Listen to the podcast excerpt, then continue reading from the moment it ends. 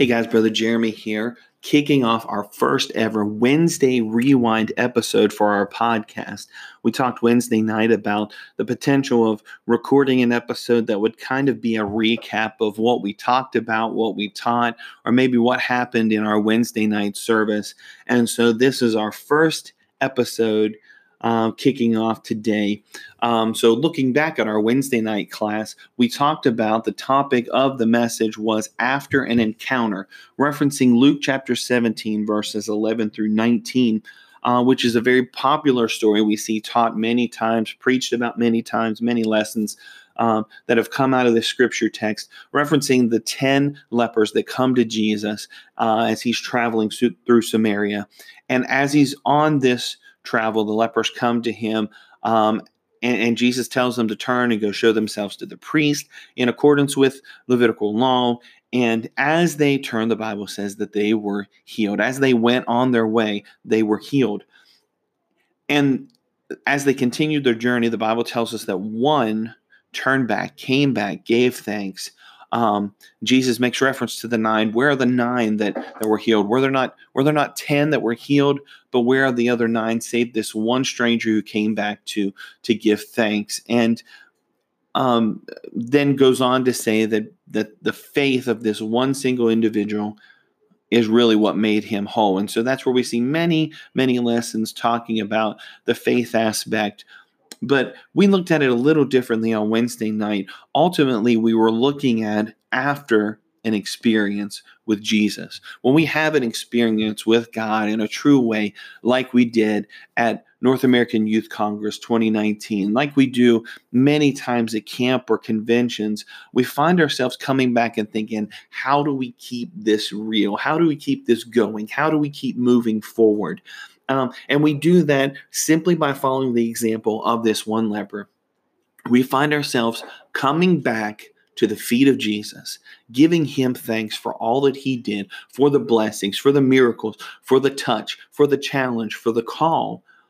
Find ourselves coming back, giving thanks, worshiping him, and then simply doing what we know to do.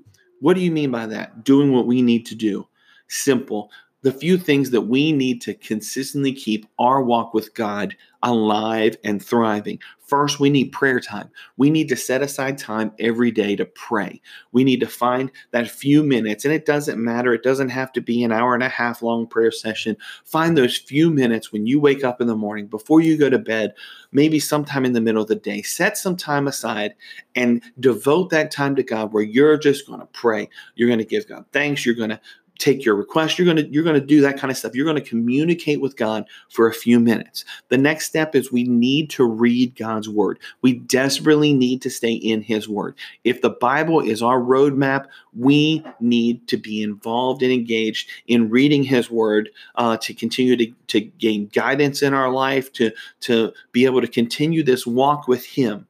So we need to read god's word. Well what's a good tool for you to read? Um, great question. So um, there's many different titles. I know and in times past i've heard people say oh well i just open my bible up and wherever it lands i'm going to read. Sometimes that can be a little bit foolish just to be honest. So find you a tool that's going to work. Get a daily walk bible.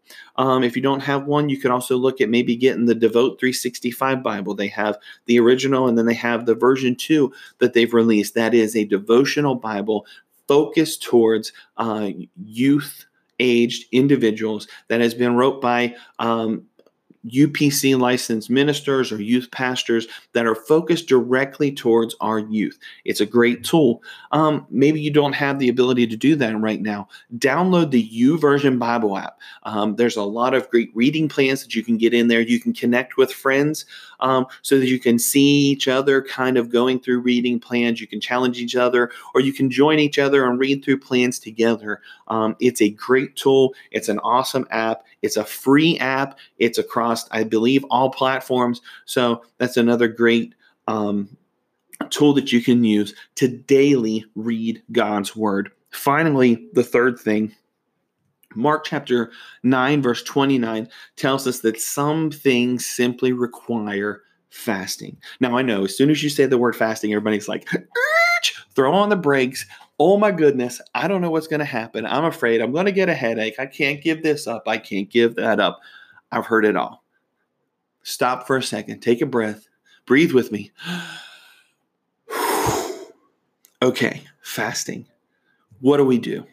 It can start with something as small as a single meal, maybe a soda. Maybe you want to cut soda out for a day, for a meal, for a week. Maybe you want to fast a meal. Maybe you, as you begin to progress, you'll fast two meals. Maybe it's an entire day. Um, or maybe you even take the incredible step into the unknown and you fast your phone or your social media or your computer or your tablet or something of that nature that's going to take your attention throughout the day.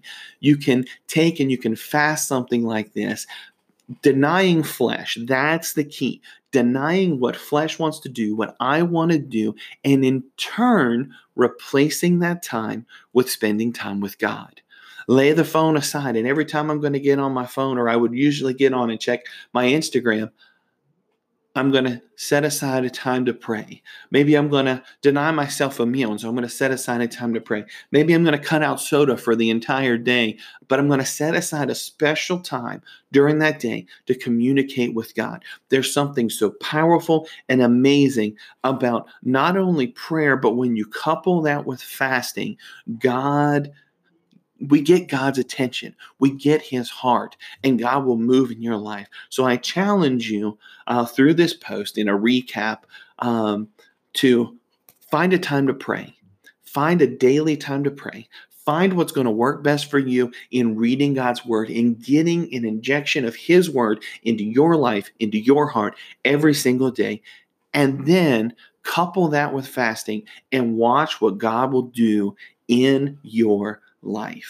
Um, I will add some links in the description of this podcast, so maybe you can find YouVersion. Uh, the podcast is going great. It's over several platforms. You can listen to it on everything from um, the Apple Podcast um, to uh, Spotify to right here on the Anchor app itself. So uh, I hope you guys enjoy this. I hope this is something fun. Um, if you like, uh, go ahead and throw us some comments, send us some messages, whatever. Let us know what you think of this episode, and we will go ahead and continue to roll out these Wednesday rewinds every week following our Wednesday class um, as a direct um, kind of message from whoever was teaching or speaking that night. Uh, hope you guys like this. Love you so much. God bless.